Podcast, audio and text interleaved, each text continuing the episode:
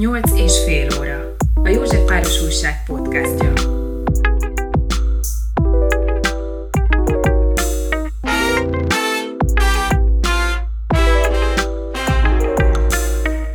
Tisztelettel köszöntöm a kedves hallgatókat, Szőcsi Dániel vagyok, vendégem a stúdióban Oláh József, szociális munkás, kultúra, antropológus. Szerbusz, és nagyon örülök, hogy itt vagy közöttünk. Szia, üdvözlök és üdvözlök mindenkit. A felvezető az annyit, hogy leendő kultúraantropológus, mert még a szakdolgozattal tartozom. Mikorra várható, mikor? Hát az idén szeretném leadni, tehát valószínűleg ez már csak jövőre fog realizálni. Aha. Hogyan jött a kulturális antropológia szak?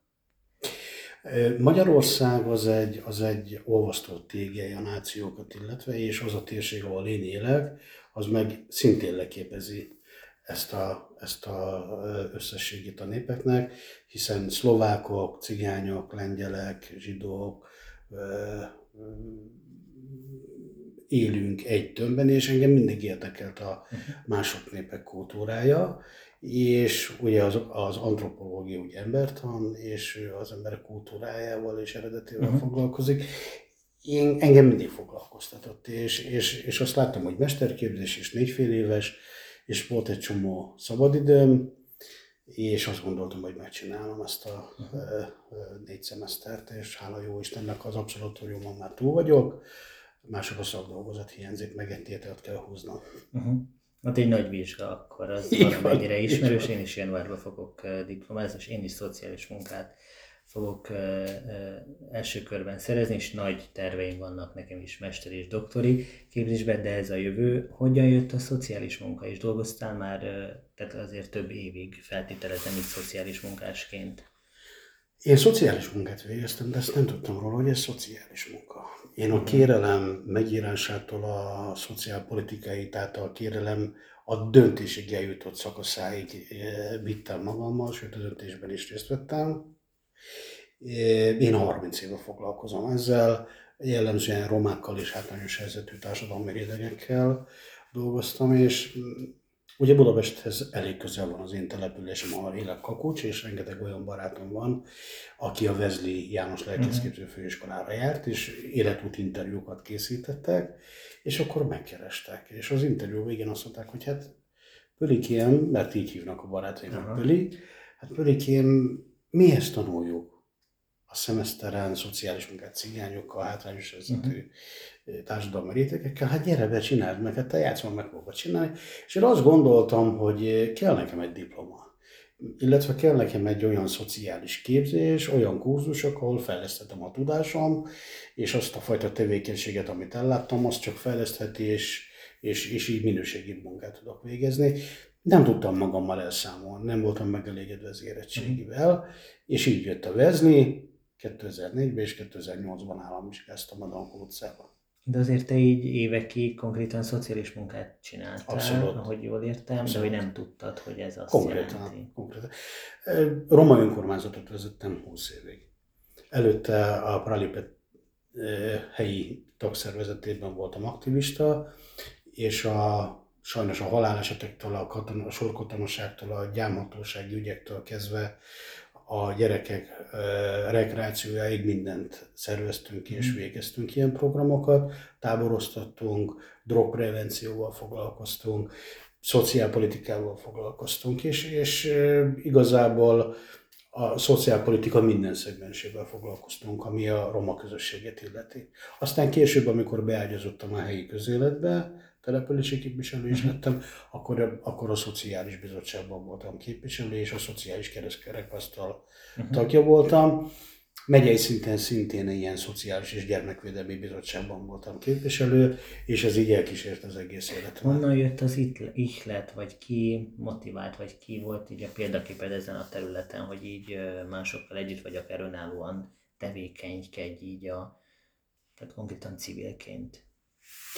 Tulajdonképpen én egy nagyon nehéz körülmények közül jövök, én egy klasszikus cigánytelepről jövök, nyolc éves koromig éltem ott, aztán a tanácsi rendszerben kaptunk egy csökkent értékű, ma úgy hívja a szakma, hogy cséllakást, ami komfortfokozat nélküli volt, igazából példaképpen meg mintám nem volt, Ezt így magam, magamnak találtam ki, hogy nekem képeznem kell magamat, és akár mandátumot szereztem, akár nem, tehát civilként is, meg, meg, meg tisztségviselőként is azt gondoltam, hogy minden olyan képzésre el kell mennem, ahol fejleszthetem uh-huh. azt a tudást, bővíthetem azt a tudástárt, amivel én segíthetek, és a segítő szakmámban és az érdekképviseleti munkámban jól fog jönni, mert, mert hát ez nem árt. És így jött, persze az utam során találkoztam nagyon jó ismerőkkel, barátokkal, amely, amely egy életre szóló barátság lehet. Ilyen volt Setét Jenő. Mikor ismerted is meg őt? Hát Jenőt kilencven-kilencvenegyben ismertem meg. Tehát ez egy harminc éves uh-huh. viszony és barátság volt a mi barátságunk. Ez egy legendás sztori, nagyon-nagyon sokan ismerik, hogy a Roma Parlamentben dolgozott, és én meg a helyi Pralipet tagszervezet aktivistájaként, mert édesapám... A Pralipébe a Jenő nem volt benne? De benne volt, de a mai Roma Parlament, illetve volt Roma Parlament a Tavasz-Mező utca hat szám alatt volt a nyolcadik kerületben a Roma Parlament és a Pralipe irodája, és ott volt egy országos közgyűlése a Pralipének. A Jenő alapító tagja volt uh-huh. a Pralipének. És igazából ott egy, egy ilyen országos gyűlésen találkoztam vele, ilyen kékzakós, zöldzakós, lilazakós, idősebb roma emberkék mászkáltak makkos cipőben, akiket nagyon szerettem és tiszteltem. A stylistuk nem volt egy, egy, egy, egy kiforrott profi, de nagyon tiszteltem őket az elhivatottságuk miatt, és volt ott egy ilyen szőrös arcú, nagy meleg fiatal cigánygyerek, és mi ketten voltunk ilyen fiatalok, és odajött hozzám, és mondja, szia, Jenő vagyok, segít, tudsz nekem segíteni? És akkor felkértett táncra, magyarul át kellett pakolni a székeket, a, a sokszorosított papírokat, az aktákat kiosztottuk ott a, a küldötteknek, és, és attól kezdve dotálódik a mi ismerettségünk. Nagyon őszinte beszélgetéseket folytattunk, nagyon érdekelte, hogy én hogyan élek, mit csinálok, mivel foglalkozom, mi a helyi roma közösség problémái, mi a helyi szervezetünk problémái, ők hogyan tudnának segíteni országos szinten is, és nagyon őszintének tűnt az érdeklődése. Tehát nem csak egy ilyen udvariassági, felszínes érdeklődés volt, hanem egy tök őszinte érdeklődés volt, és attól kezdve dotálódik a mi kapcsolatunk. Az idén tizedik éves jubileumát fogja ünnepelni a Roma Büszkeség Napja, azért ez is Jenő nevéhez kötődik, ha jól tudom, és azért ti együtt, ketten és sokan mások együtt dolgoztatok, vagy dolgoztátok ki. Kinek az ötlete volt ez pontosan? Egészen pontosan kétezer-tizenhárom október tizenkilencedikén volt az első Roma Büszkeség Napja. Egy maroknyi csapat állt neki, hogy szervezzük meg a, a, a Roma Büszkeség Napját. Azt gondoltuk, természetesen ez a Jenő, Jenő, Jenő koordinációja mentén uh-huh.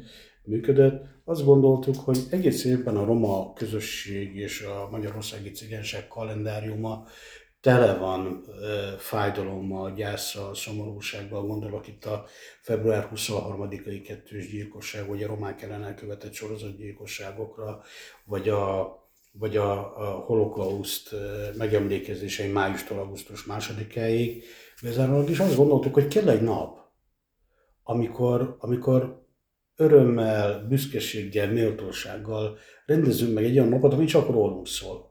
Arról, hogy mi itt vagyunk. Szóljon arról, hogy, hogy ugye a többségi társadalom, meg a média kreál rólunk romákról igen. dolgokat, és mi meg, mi meg nem fogalmazhatjuk meg, és nem mondhatjuk meg, viszont itt a Roma Büszkeség Napja, és fogalmazzuk meg, mert mi ide tartozunk, mert mi magyarok vagyunk, mert mi hazafiak vagyunk, és, és attól kezdve datálódott ez a, ez a Roma Büszkeség Napja, és ezt teljesen a Covid idejéig, a pandémiáig megtartottuk, megszerveztük minden évben, és a Covid után már nem volt, mert ugye Jenő is elment, sajnos.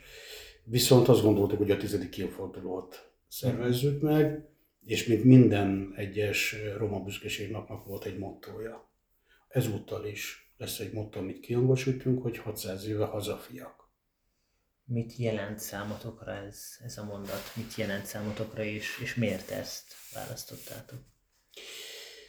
Természetesen azért választottuk, mert a mainstream politika a hét mindennapján átlépi azt a piros vonalat, amit, amit valamikor a mainstream média nem mert átlépni. Azért nemrég volt egy bizonyos politikusnak, volt egy bizonyos mondata, hogy a, a, a roma gyerekeknek, a roma gyerekek miatt vannak bizonyos kompetencia mérések alul teljesítve, vagyis azokban az iskolákban, ahol roma gyerekek vannak, ott rosszabbak a kompetencia eredmények, talán így pontosabb, nem tudom, hogy te ezt hallottad el. Abszolút, abszolút figyelemmel kísérjük a, az aktuál politikát, és ez a politikus és ennek a, politika, ennek a politikusnak a holdudvara előszeretettel bántotta és értegette a magyarországi cigányságot az elmúlt évtizedben, és azt gondoljuk, hogy a szélsőséges jobboldali erők az csak a jéghegy csúcsa, egy politikai termékek. Én még emlékszem rá, hogy kétezer-tizenkettőben, amikor Gyöngyösi Márton listázni akarta a parlamentben ülő helyet foglaló mandátummal rendelkező zsidó származású politikusokat, akkor az volt a társadalom válasza, hogy százezren kivonultunk a, a, a, a Kossuth térre. Az ide tartozunk baráti kör, mert amikor, akkor még csak Facebookos csoport voltunk, mm-hmm. Jenő felhívására száz ötven-kétszázan kimentünk ugyanerre a tüntetésre, és bevonultunk a Nagyatádi utca sarkáról a Kossuth térre, és szétvált a tömeg, és akkor hangos ide tartozunk felkiáltással vonultunk be, amit óriási ováció is kísért, mert azt gondoltuk, hogy szolidárisnak kell lennünk, és ott kell lennünk, mert ez egy Rubikon, ez egy vörös vonal, amit nem léphet át a politika. Mm-hmm. És egyetlen egy politikus sem mondhatja meg azt, hogy ki, hova tartozik, milyen identitással van. Tehát nekem nem mondhatja meg egy politikus, hogy ha majd ti azt érzitek a himnusz hallatán, amit én, akkor lehettek magyarok. Ez nagyon helytelen és gyűlölet kommunikáció, mert a mi büszkeségünk az, hogy mi hatszáz éve államalkotó tényezők vagyunk, és hatszáz éve hazafiak vagyunk. Mert részt vettük a haza felújításában, felvirágoztatásában, erőforrásai vagyunk ennek a hazának, és ugyanolyan magyarok, mint bárki, aki magyarnak vallja magát, mert részt vettünk az ország szabadságharcaiban, forradalmaiban és, és azokban a háborúban, ahol Magyarország részt vett. Az én szépapám például Kossuth honvédje volt. A déd nagyapám az első világháborúban, a nagyapám a második világháborúban volt hadifogoly, és ötvenhatban is részt vettünk, meg a rendszerváltásnál is részt vettünk az ország újraépítésében, és bizony kétezer-nyolc kétezer-kilencben is megvettük az országot egy polgárháborútól, mert hazafiak voltunk. Uh-huh. Tehát egyetlen egy politikai erő nem mondhatja azt meg, hogy te nem kérdőjelezheti meg, hogy magyar vagy és cigány vagy. Mi annyira vagyunk cigányok, mint amennyire magyarok, és annyira vagyunk magyarok, mint amennyire cigányok. Igen, és ez is áll a, a Méltóságot a Romáknak Mozgalom hitvallásában. hitvallásában. Amit, amit ugye ezek a sorok, amiket idéztél. Visszatérve a Roma Büszkeség napjára, ez október tizennegyedikén lesz, tehát jövő hét szombaton. Talán, ha jól tudom, a Blaha Lujza téren lesz a gyülekező tizenhárom órától, vagy tizenkét órától? tizenkét órától lesz, nagyon jól tudod. A Blaha Lujza téren tizenhárom óráig várjuk a csatlakozókat, és tizenhárom órától indul el a Mátyás térre a, a Roma Méltóság benete, ahol a Mátyás téren felállított színpadon meg uh-huh. eh, fognak a különböző produkciók, a kulturális, a zenei és a prózai eh, produkciók mellett üzeneteket fogunk elhelyezni. Eh, ennek mentén, ennek a mottónak mentén, és azt gondoljuk, hogy csak pozitívumokról tudok neked beszámolni, hiszen ez ideig harmincöt-harminchat roma és nem roma szervezet csatlakozott. Uh-huh. A Roma Büszkeség. Az összesen azt tudod, hogy körülbelül összesen hányan voltak eddig évről évre? Hát megközelítőleg így, így húsz-harmincas számok jelez, jelentkeztek. Azt tudnod kell, hogy nagyon nagy nosztalgia és vágyakozás van abban az irányban, hogy megint legyen Roma Büszkeség mm. napja. És mi azt gondoltuk, a Méltóságot a Romáknak Mozgalom, hogy nekünk a tizedik éves évfordulót meg kell szerveznünk, és a jelenlegi Roma Büszkeség napját és Setét Jenő szellemi vezetőnk és példaképünk emlékének ajánljuk, és neki, neki is szeretnénk ezzel tisztelegni az ő munkásságának. Lesz egy rollap, ahol a Jenő velünk lesz a színpadon, rollapon, és a szellemisége is ott lesz velünk, hiszen hiszen azt gondoljuk, hogy azok, azok az értékek, amelyeket ő képviselt ezen kérdések mellett, ez, ezek, ezek alapok, minimumok kellene, hogy legyenek a roma közösségben. Igen, igen. És a Méltóságot a Romáknak Mozgalom, az kikből áll, és ki hozta létre, erre lennék még kíváncsi. Két közös metszéspont van, az egyik az, hogy mindannyian roma származású magyarok vagyunk, illetve Setét Jenő munkatársai, barátai, ismerősei vagyunk mindannyian. Az ország számos pontjáról, Hajdú, Borsod, Szabolcs, Közép-Magyarországi régió, szinte, szinte minden hét régióból vannak csatlakozók, és ez egy, ez egy erős, erős kötelék a Jenő értéke, és nem volt kérdés Jenő halála után, hogy ez a csapat megtalálja magát, hiszen folyamatosan igény volt arra, hogy Jenő után egyben maradjunk, és azokat az értékeket képviseljük, amit Jenő felmutatott, illetve a Jenővel közösen fektettünk le, a Jenő vezetésével. Ezt az űrt szeretnénk betölteni, és várunk sok szeretettel mindenkit, aki ezt, ezt az értéket magáénak tudja vallani, és tudja követni. Visszatérve a Roma Büszkeség Napjára, milyen prózai és milyen kulturális műsorok várhatóak? Konkrétan lesz három-négy beszéd. Egyelőre nem, nem fogok neveket mondani, de felkértünk ö, olyan hozzászólókat, akik... Tehát tudni kell, bocsánat, a, hogy ugrálok, pártpolitikamentes, pártpolitikamentes, abszolút arról szerveződött civilek szervezik ezt a, ezt a büszkeség napját, mint ahogy az összes Roma Büszkeség Napját civilek összefogással szerveztük. Ö, lesznek ö, roma zenekarok lesznek, folklórzenekartól a populáris zenéig, nagyon szeretnénk, tárgyalások vannak, folynak még mindig az egyeztetések, szeretnénk mind a három roma kultúrát a színpadra vinni, folklór és autentikus formában, dolgozunk rajta, és olyan neves sztárokat, előadókat is meghívtunk, illetve felkértünk, akiket a cigány közösségek előszeretettel hallgatnak, illetve lesznek prózai, lesznek prózai előadók is, és megnevezhetem Időszegedi Dezső színművészt, a Miskolci Színház művészét, aki szintén elvállalta a felkérésünket. Egy Nagy Kusztár Veszélyt fog felolvasni, és igazából tizennégy órától tizenhat harmincig lesznek a produkciók. Nagyon remélem, hogy egy nagyon színvonalas, minőségi és jó hangulatú, az identitást erősítő közösségi programot tudunk az asztalra varázsolni. Ez a tizedik... a Mátyás térre, bocsánat. Ez a tizedik éves jubileum, azon kívül, hogy ez egy kerek szám, mennyiben másabb vagy különlegesebb az előző kilenctől? Tehát így programszervezés tekintetében, és természetesen azon kívül, hogy ugye a Jenő már nincs sajnos között. Mire gondolsz konkrétan? Tehát mennyire más, vagy miben másabb? Én nagyon remélem, hogy semmiben nem fog eltérni. Ugyanolyan üzenetei lesz, ugyanolyan közösségépítő és fejlesztő üzenetei lesz, és nagyon reméljük, hogy a Méltóságot a Romáknak Mozgalma, miért létrejött ezzel a, ezzel a szervezéssel, elejét tudjuk venni, hiszen hét szerepet szeretnénk felvállalni a roma közösségen belül, és a romák és a többségi társadalom belül. Mert azt gondoljuk, hogy a, ma a roma közösség nagyon gyenge. Az elemeire szétesett Rubik kocka, ahogy szoktam mondani, erősebb és masszívabb, mint a roma mozgalom.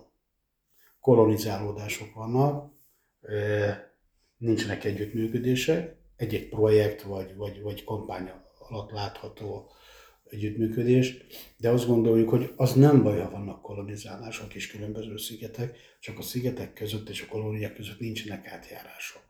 Nincs a háttérben kooperáció, konzultáció, és nincsenek minimumok, amelyeknek meg kell, hogy jelenjenek.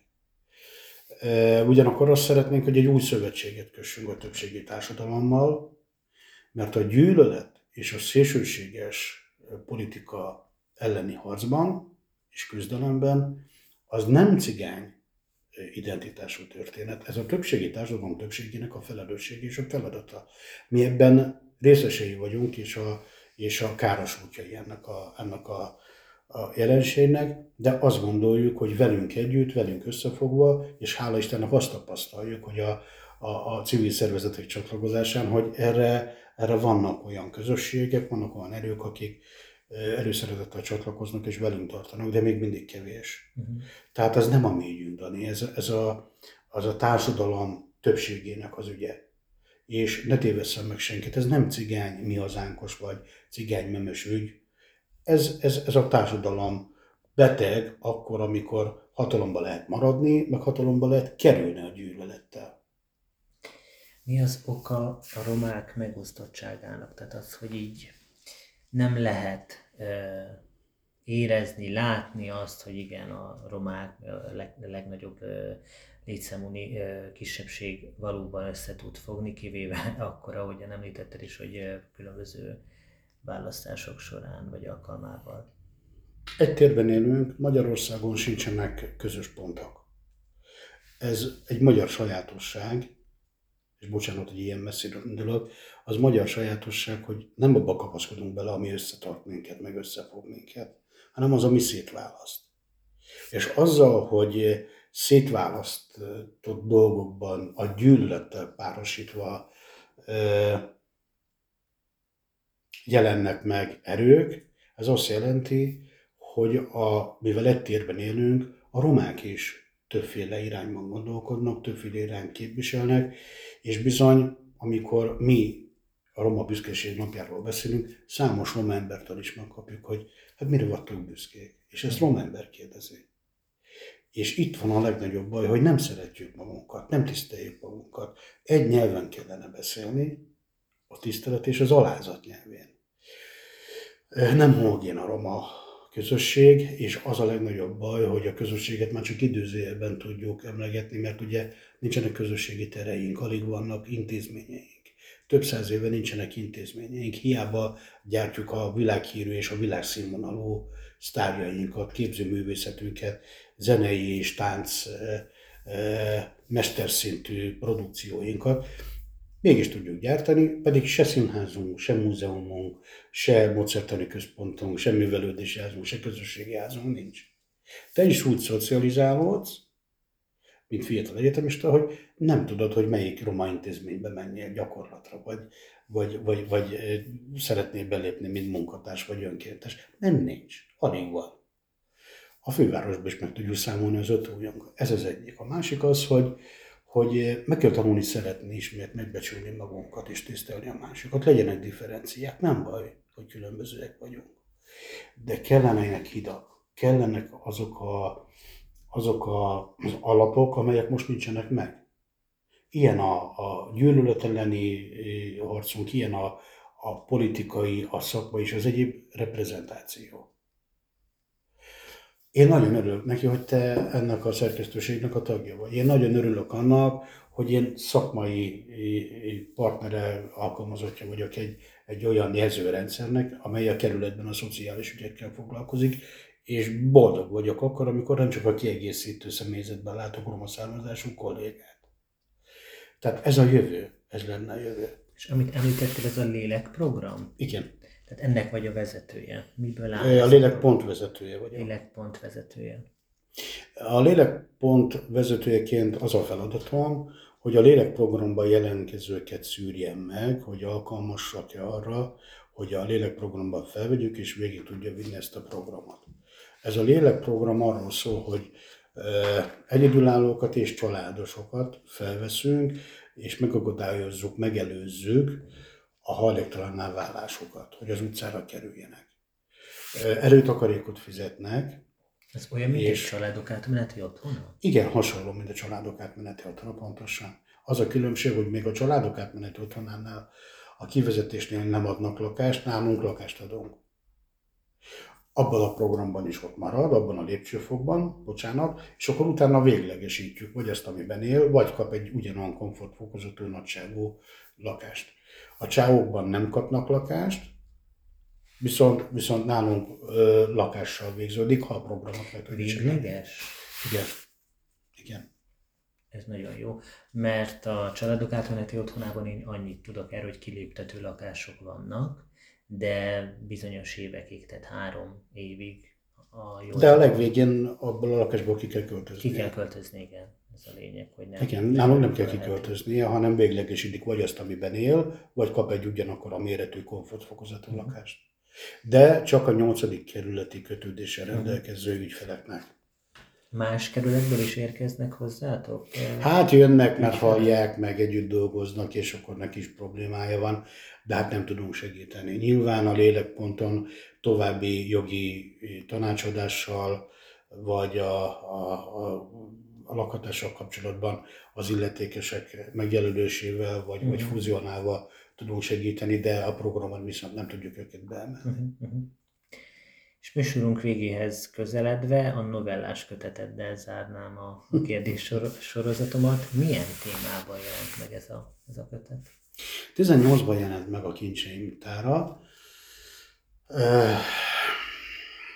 Ezek ilyen társadalmi igazságtalanságok, fájdalmak, illetve amiket én megéltem gyerekkoromban, irodalmi nyelvbe fordítva. Ezek ilyen két-három perces novellák. Illetve olyan helyi legendák, amelyeket az idősebbek meséltek, és ezt is irodalomban a nyelvre fordítottam, én nagyon szeretem őket, mert azt a világot, ahol én szocializálódtam, és, és, és, és amit én tapasztaltam, azt a mai fiatalok már nem ismerik. Egyrészt örülök neki, hogy nem ismerik, mert nagyon nehéz, hátrányos helyzetből indultunk. A cigánytelepen egy gyűrűs kult volt, teknőbefürdöttünk. Ez Kakucson volt, Ez ugye? Kakucson volt, és igen, Budapestről harmincöt kilométerre. Az konkrétan még mindig megvan ezek? Nincs, hála jó Istennek. Képzeld el, az élet azt hozta, hogy én kétezer-nyolcban felszámoltam ezt a cigánytelepet, a helyi önkormányzat, a helyi roma önkormányzat és Setét Jenő segítségével. Mm-hmm. Mert Jenő akkor az eszemben dolgozott, és meghívásos pályázaton vettünk részt. És Budapestről harmincöt kilométerre egy klasszikus cigánytelep volt, egy nyomantelep volt, ahol egy ártézi kút volt, és egy villanyóráról ment az ára. Uh-huh. És hány ember élt? Akkor huszonhét ember élt ezen a telepen, hét család, és a hét családból öt család a, a programban, uh-huh. program, programban részt kívánt venni, kettő szociálpolitikai támogatással, vállalkozó segítségével épített egy másik településen. Öt család viszont lakáshoz jutott, ez egy komplex telepfelszámolási program volt. Ez nagyon nagy siker, úgyhogy én további hasonló sikereket kívánok neked a tanulmányaid, illetve a munkád során. Az október tizennegyedikei Roma Büszkeség Napját pedig a hallgatók fontolják meg, vegyenek részt rajta, tartsanak velünk legközelebb is, viszont hallásra. Nagyon szépen köszönöm a lehetőséget.